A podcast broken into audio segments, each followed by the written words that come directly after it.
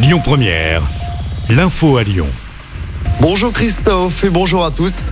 L'émotion hier après-midi dans le 3e arrondissement de Lyon avec cette marche blanche pour rendre hommage à Mohamed, cet adolescent de 16 ans tué et dont le corps avait été retrouvé démembré dans les canalisations d'un immeuble de Saint-Priest. C'était il y a une quinzaine de jours. 400 personnes ont défilé hier après-midi. Je rappelle qu'un suspect est incarcéré dans l'attente d'expertise psychiatrique.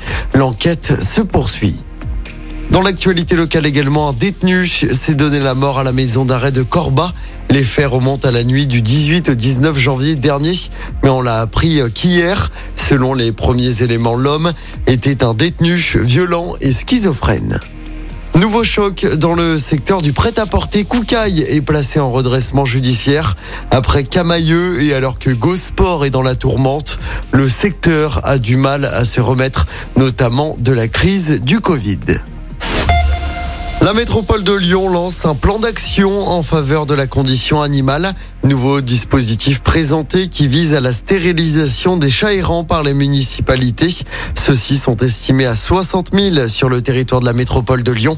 Dispositif qui permettrait concrètement de supprimer leur capacité à se reproduire, mais également certaines odeurs ou nuisances sonores et donc une meilleure acceptation par les riverains.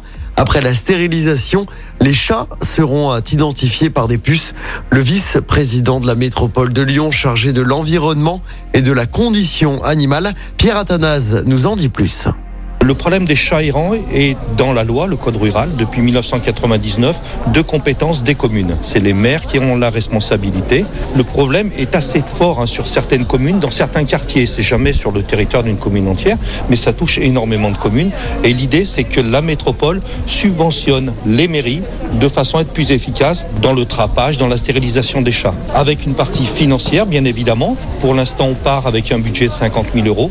On réajustera en cas de besoin. Et également une aide qui est administrative et technique de la part des services de la métropole pour justement que les communes puissent monter en compétences.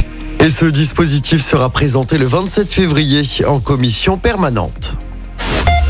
En football, l'OL perd encore des points en Ligue 1 malgré une nette domination. Les Lyonnais n'ont pas réussi à faire mieux qu'un match nul 0 partout hier soir contre Brest à domicile. Au classement, l'OL est à la dixième place.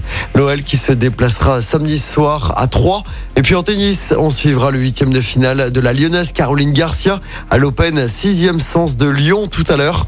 Tournoi qui, pour rappel, se déroule jusqu'à dimanche du côté du Palais des Sports à Gerland. Écoutez votre radio Lyon Première en direct sur l'application Lyon Première, lyonpremière.fr et bien sûr à Lyon sur 90.2 FM et en DAB+. Lyon Première